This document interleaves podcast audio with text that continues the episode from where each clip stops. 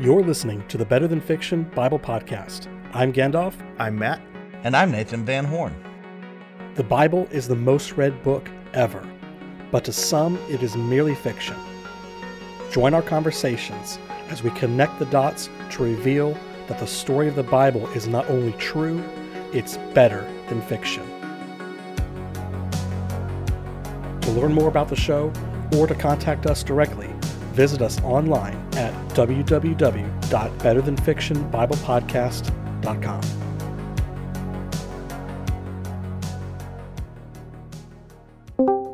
Welcome back, listener, to episode 36 of the Better Than Fiction Bible Podcast. And first of two things, um, I'd like to remind you go ahead and hit the like or subscribe button on whatever platform you're listening. That's um, like or follow on Spotify and subscribe on iTunes. That way you get to hear the podcast as soon as it comes out every Tuesday morning. And then, second thing, this episode is for the uh, July 13th, which is the week after the 4th of July. So I hope uh, you listener had a great 4th of July. I had a great 4th of July um, on a little vacation and also doing nothing over the weekend at my house. Um, Matt and Nathan Van Horn, what did you guys do? You didn't have to be doing nothing. You had other options. it's true, I did. Sir. Actually, what we did over the 4th of July, you were invited to, but you just didn't come.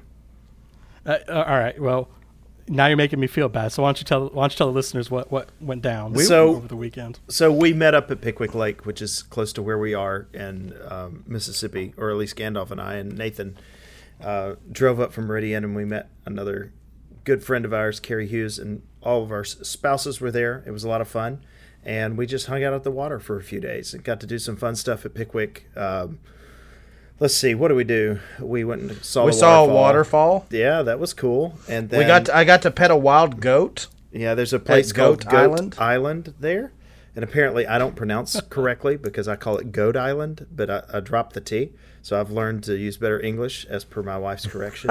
Goat Island, and. Oh. Anyway, so it was a lot of fun and it was rather Noah-ish there by the animals, like seeing the goats there wander down to where we were in the boat, and they did not get on the boat, but here we are in Genesis. No, nothing 7. like nothing like being surrounded by all that water to make you thankful thank, thankful that you have a boat to go back to. That's right. I do uh, want to add. I do want to add Nathan's one of his contributions to the trip was so. This is not. This is not going to be anything deeply theological or profound. Brace, brace yourself. Check yes. your expectations. And we even got it on recording. Nathan does the most beautiful and perfect cannonball I've ever seen in my life. We can a cannonball can a cannonball be described as beautiful? It, I'm telling you, I got it on recording. I showed it to my daughter when we got home, and she was like, "Dad, that's beautiful." it is. It's like Nathan. Perfect I, I saw it. I saw the video, and let me tell you, that's that's some true high art. What I saw. high art. There it is. Every, everyone's got to be known for something. So, like at the 20 year class reunion, uh, which is coming up. Gosh, two years uh, for for the 20 year high school reunion. Uh, no doubt, someone in my class will say, "Oh, I invented a new surgical technique," and I'll I'll say, "You know what." I do a Bible podcast and a pretty mean cannonball. Uh, so we all have a thing, right? That's right.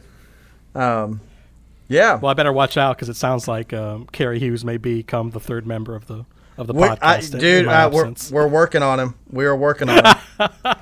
um, we're working on him. Uh, so speaking of making a big splash in the water, taking uh, segues, but it's time it is time to get back to, uh, to the flood. There we go. Um, wow, so, Nathan, all you needed was a vacation, and now back back in the swing of things. That's right. Strong. Way to make a splash in the episode. Uh, so today, today, where are we going?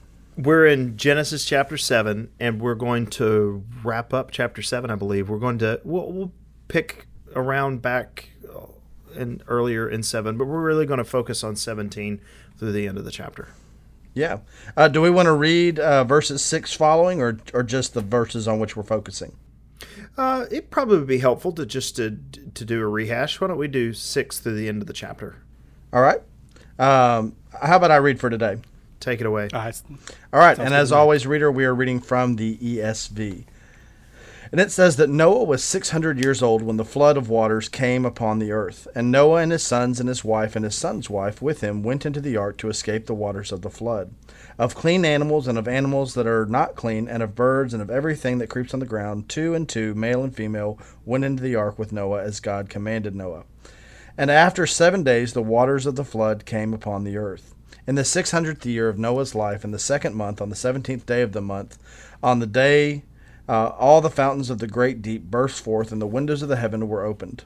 And rain fell on the earth forty days and forty nights. On the very same day, Noah and his sons, Shem and Ham and Japheth, and Noah's wife, uh, and the three wives of his sons with them entered the ark, and they and every beast according to, to its kind, and and all the livestock according to their kinds, and every creeping thing that creeps on the earth according to its kind, and every bird according to its kind, every winged creature. Uh, they went into the ark with Noah, two and two of all flesh in which there was the breath of life. Uh, and those that entered, male and female of all flesh, went in as God had commanded him, and the Lord shut him in. The flood continued forty days on the earth. The waters increased and bore up the ark, and it rose high above the earth. The waters prevailed and increased greatly on the earth, and the ark floated on the face of the waters. And the waters prevailed so mightily on the earth that all the high mountains uh, under the under the heaven were covered. The waters prevailed above the mountains, covering them fifteen cubits deep. And all flesh died that moved on the earth birds, livestock, beasts, and swarming creatures that swarm on earth, and all mankind. Everything on dry land in whose nostril was the breath of life died. And he blotted out every living thing that was on the face of the ground, man and animals, and creeping things, and birds of the heavens. They were blotted out from the earth. Only Noah was left, and those that were with him in the ark. And the waters prevailed on the earth 150 days. Mm. Um, Good job, Nathan. Whew, that's, that's a lot. That was a mouthful. Um, was. Hey, so one thing I want to just immediately go to is, man, we hear a lot of creation language in that judgment, right? You keep hearing things like the the breath of life being in these things. That that's very Genesis two. Um, one of the neat things is uh, in Genesis one, and we've made appeal to this. You know, God puts His stamp on creation by you know, when we're introduced to the chaotic cosmic waters, God separates them. In fact, it says uh, that darkness was upon the face of the deep, but the Spirit of God was upon the waters, right? Mm-hmm. Um, what does it say in this passage? In this passage, you see that with the ark. No matter how high the waters get, the ark is on top of the waters. It's it's the presence of God's sovereignty even over the storm. Um, so man, this is this is very very tied to what we've read in creation. Um, but Matt, I add I, to, to, that just go ahead. Go ahead. Yeah. So, yes, we remember the chaotic waters and the Spirit of God hovering over the face of the water, uh, things like that. But but also, what's interesting? Remember, Mo- Moses is writing this during the time of the Exodus. So They've just passed through the waters. Yes, it's reflecting forward too. In fact, the word dry ground that's used here uh, is the same word. It's only used eight times in the Old Testament. It's the same word that is used in Exodus 14 to talk about Israel walking through on dry ground. So there, there's there's stuff that's tying it forward and tying it backward. I think Moses is wanting us to pick up Genesis 1, but he's also wanting us to pick up Exodus as well. Let me ask a question: Is this another polemic when it comes to um, chaotic waters? Because most of the time we see chaotic waters and other religions being used as like the creation, the making, and now here's God using chaotic waters as the unmaking of the world. Is that is that intentional, or am I reading too much into that? No, I well, think there's I, something there. Yeah, I, I, guess where the Bible stands out um, is that in in the Bible the waters are never personified as God Himself hmm. or the gods hmm. themselves, and and in the Bible even the devastating power of the waters is ultimately subservient to the Creator God. And it can be separated, it can be molded for His beauty. Uh, later in Scripture, after this story, in fact, water takes on largely a very redemptive thing, right? Uh, New Testament, you hear of waters, you think of what? Baptism. Uh, right. Matt appealed to the Exodus. In the Exodus, it's not God bringing waters together, it's God separating the waters. And I don't want to get too far ahead of ourselves. Um, for next uh, next week's episode. But uh, yeah, I, I do think Matt, to your point, we'll we'll expound on this in future episodes. I do think that this is not only looking back at creation. I do absolutely think that it's looking forward to the Exodus. That's a that's a mm. good catch. Um, hey, can I can I zig uh, take a zig uh, or a zag, whichever it is? Um, Matt, sure. one thing that we've talked about a lot uh, in this is, you know, the flood often gets set forth as just, you know, uh, the big bully God who just wants to wipe everything out. He's in a bad mood, so he just says, let's scratch it all off the board. And we've really tried to put the narrative in its context, bring out some details that are uh, overlooked, like the 120 years, you know, the time for repentance. Um, you shared with me a quote that I had not heard from John Chrysostom um, not about the 120 years, but actually about the 40 days. So, like, here we are, they're on the ark, the Lord shuts them in, and then, you know, uh, the faucet is turned on, and water comes down not only from above, it also comes up from below, according to the text, right? Mm. Yes. Um, but uh, the water doesn't come all at once. It comes over a period of 40 days. And, and there was a quote that you came across uh, by John Chrysostom yeah, uh, but I thought I was had, really illuminating about that. I'd never heard this, and this is not to say that Chrysostom is right on this. It's just to say that hey, listen, early Christians, as they wrestled with this, this is what they saw here in the text. So I'll just give you the straight quote. It's, it's a little long, it's, but it's good. It's it's very illuminating. Yes. So this is and John this is this is from his homilies on Genesis. Yes. So the fact too that he brought on the deluge, talking about God, for forty days and nights, is a further wonderful sign of his loving kindness. It's and stop. Kind of, that's a that's a hard sell. I know it's kind of like sell. say what, say what. So Chrysostom goes on. Hear his, me out. yeah, his purpose in his great goodness was that at least some of them might come to their senses and escape and escape that utter ruin, having before their eyes the annihilation of their peers and the destruction about to overwhelm them. I mean, the likelihood is that on the first day, some portion were drowned, an additional number on the second day, and likewise the third day, and so on. His reason for extending it for 40 days was that he might remove from them any grounds for excuse. You see, had it been his wish and command, he could have submerged everything in one downpour. Instead, out of fidelity to his characteristic love, I he arranged that. for a stay of so many days. Anyway, that, love... that's so that's ancient Christian commentary. That that's and, fascinating to me. You know, and we we've hit on this in a different way. You know, the, the Spurgeon quote by Perseverance, a snail boarded the ark. I, I think of I think it was Ephraim the Syrian, uh, Ephraim the Syrian, who who you know kind of took a similar angle to what we described in a past episode. Um, where he says, you know, God allows these people 120 years for repentance and nothing happens. Uh, uh, in other words, Ephraim's point is not only did they see the ark being built, not only did they see animals they had probably never seen passing by to board the ark. Uh, Ephraim says God is making peace between predator and prey, and still the people do nothing. Um, and uh, Chrysostom seems to be piggybacking on that. He's like, you know, the water really could have come all at once, but it comes gradually. And even with a gradual flood, uh, that's, you know, again, it, this, this is bad stuff, but it, it's coming over 40 days. Even in that, he sees that, the grace of God. Well, yeah, and when, the patience of God. In other words, you, you, you, yeah, you've had you've had all this time to respond. Now the catastrophe is upon you. What do you do when the flood is unleashed? Where do you seek refuge? And and for Chrysostom, none of them seek refuge by pounding on the door of the ark. Mm. Right? None of none of, none of them just take hold. Um, and uh, Matt, this is something we to discuss. So where else do you take refuge? Uh, well, mountains. That's it. that's pretty um, much all that's left. Hey, I want to say one other thing here on Chrysostom before we leave. It reminds me of the principle, and we've looked at it in previous episodes for other reasons, but out of Second Peter three.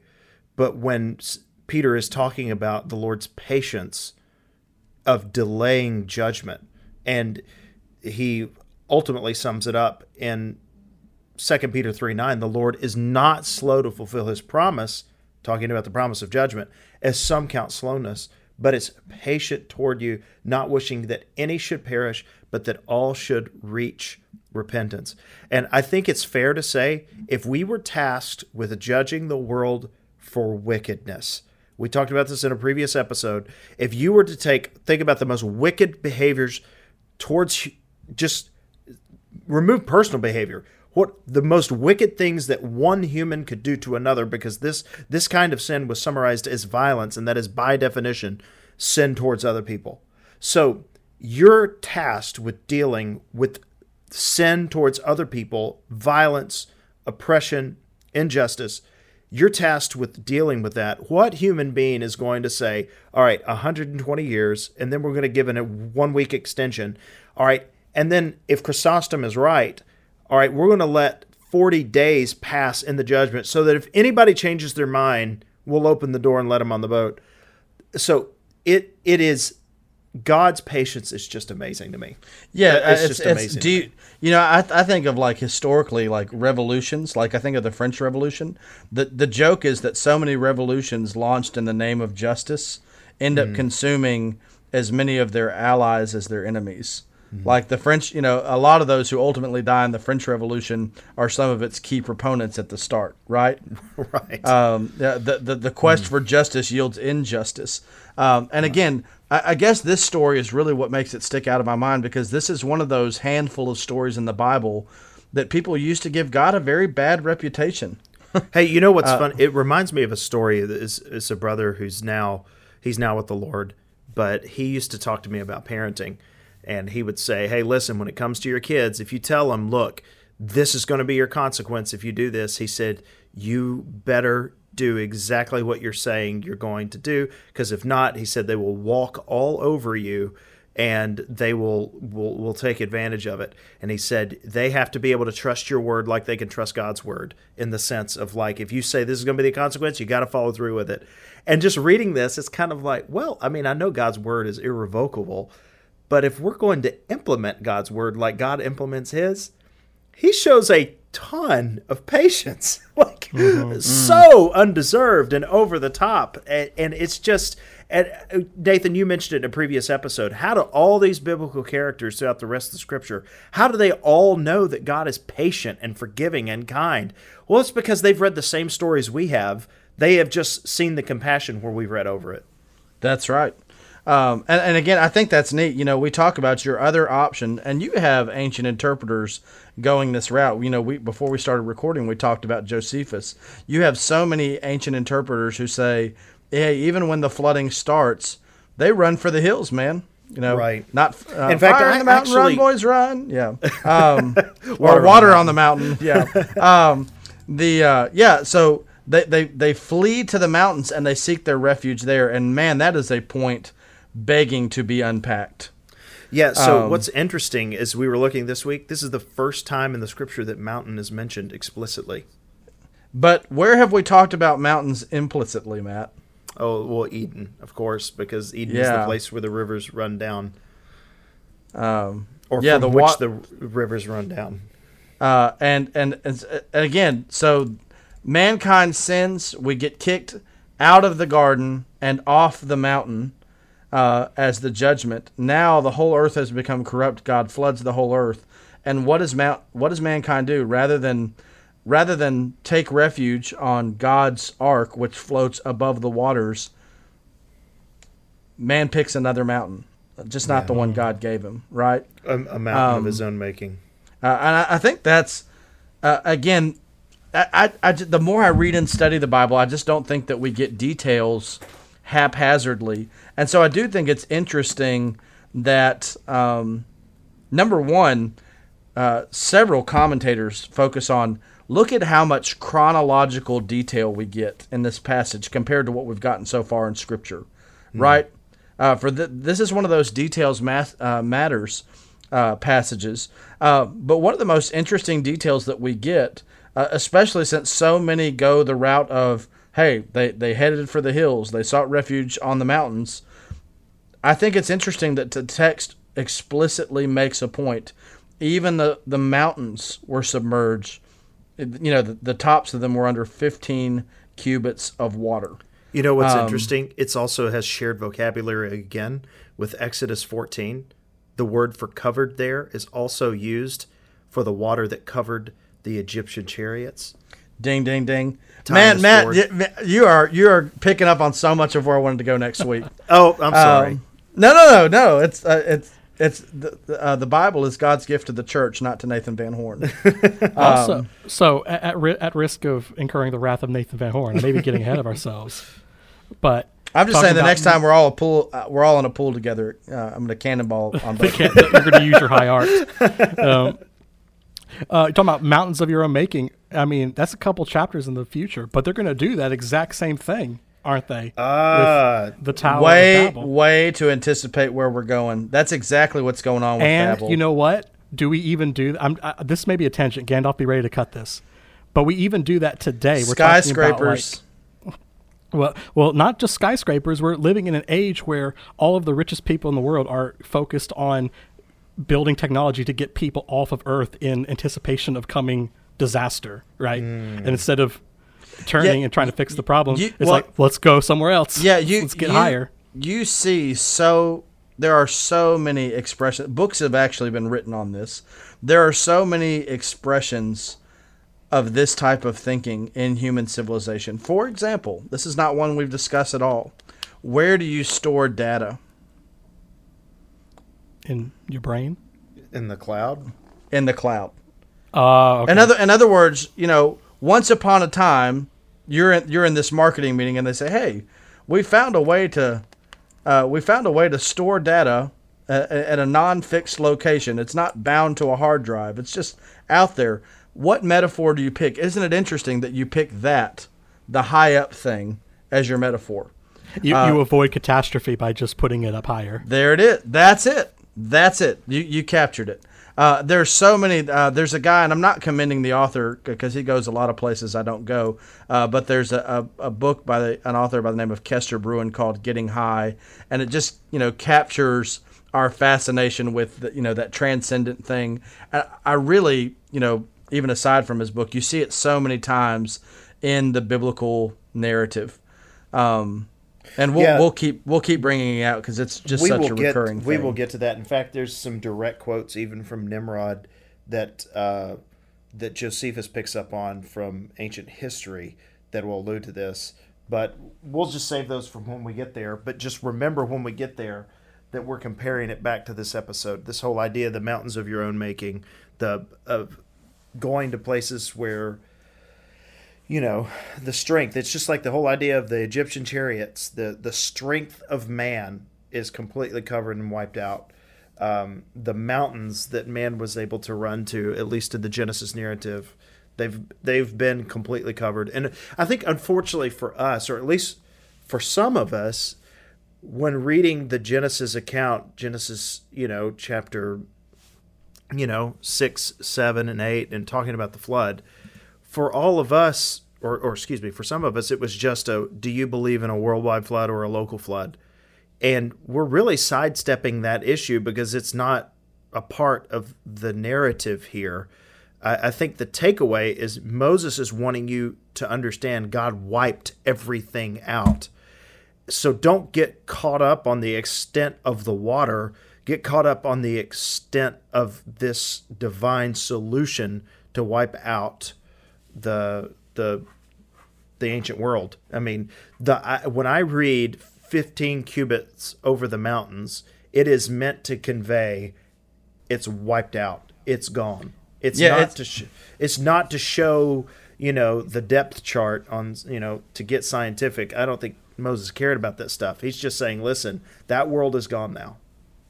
Yeah, well, and it's again, it's high enough. It didn't matter how tall you yeah, were. Yeah, we, we get we get so wrapped up with how extensive the flood was or was not that we miss the text emphasis, which is how on intensive the flood was. Right, mm. Um, mm. and um, and again, it, why why even why even emphasize the mountains? Why emphasize um, that the water didn't come all at once?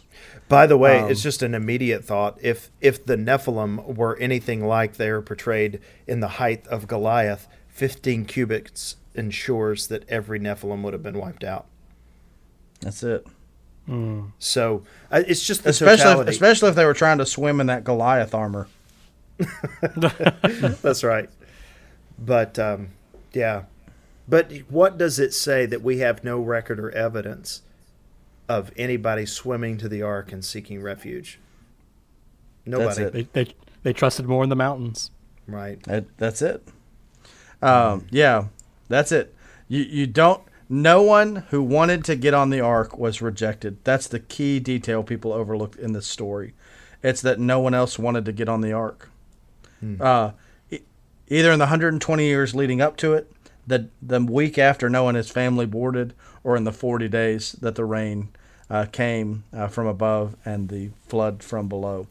Um, I, I think that's terribly interesting. And my for, former pastor, who's now with the Lord, he used to tell a story uh, when he would preach on Genesis chapter uh, seven and eight. He would talk about a fictitious account of this kid who came home and he said, "Dad, uh, there was this crazy preacher." that he was talking about some rain coming and that we needed to get on his boat and stuff like that. He's just totally out of his mind. And his dad said, Son, that man has been doing that forever. In fact, when I was a kid your age, that same crazy preacher working on that same crazy boat was out there preaching that same crazy message. And he said, You know what happened during your grandfather's life? When your granddaddy was alive, that same crazy man was doing the same thing. He's just crazy. And then the floodwater came. Mm. I just, man, is, is there something um, something to be said here about the hardness of the human heart. yeah, that's and that's it. Like we we go to this story, and I I don't mean to beat a dead horse. Um, we go to the story and we look at how, and we say how hard-hearted God is in this. But if you read the hmm. details, oh, that's not, good. It's not God who's hard-hearted. It's us. Uh, again, I, I focused. Uh, I, I, I we we said it a few weeks back. Um, and uh, you know, and when we're looking, God saw the wickedness of the of the man, and that the thoughts and intentions of his heart were only evil, and so God grieved in his heart. Man's heart is the one that is evil and hardened. God's heart in all of this is grieved. And it's right there in the text of the Bible, and we just don't look at it that way. Yeah. Yeah, so that there is this is the reset button this is the reset button. A reset on their environment, but we're going to have to wait a little longer for the reset on the human heart. That's not going to come until much, much later. But, and it and it begs the very practical question to me: not just where do you go uh, when the catastrophe is, catastrophe is before you. Where do you go when the catastrophe is upon you? Mm-hmm. Right? Do you, do you double down, uh, or do you look for a last minute spot on the boat. Yeah, it's one of those things that perhaps those that would humble themselves were probably already on the boat in the first place. Like, and, I, and I don't yeah. think it's because of innate goodness that this happened. It, it, it's, I think it's just a working of God, of, of just an, a receptiveness of the human heart. I don't think, I don't think Mo, no, not Moses. I don't think Noah and his sons were like there was something different about their biology or their spirituality from like birth that they were just better than everybody and they just got this figured out. Um, I, I, think this there's just a mysterious thing of the workings of God here. Well, I, th- I think they took God at His word. They took God at His word. They believed, but it's not because they were better. It, it was just rather they humbled their heart. Mm. The, the difference between Noah and everyone else is he, he started building the ark when when God told him what was going what was going down. That's an interesting thought. Like, you know, nobody thought, to, "Hey, I'll build one of those too." Not only like nobody even built a boat. Like, like, hey, like, if this guy is so crazy, he's building this massive ship. Maybe I should just at least build a boat just in case. But if you so far dismissed it, you know, there you are. Yeah, when when you zoom in on the text, the most surprising thing about the flood is that it should have been completely unsurprising to them, right? Mm, that's um, good. The surprising thing about this story is, even in the midst of judgment, God is providing grace. For it, it is His kindness that draws us to repentance. Well, amen to that. And that's all the time we have for this week's episode. So I'd like to encourage you the story doesn't end here. Noah's on the ark, the water's coming down, and they're floating, but it doesn't end here. If you want to hear the rest of that story, make sure to like and subscribe this podcast, and we'll be back with a new episode next week. And you guys have a great week. Take care. Shalom. I jumped in with a cannonball.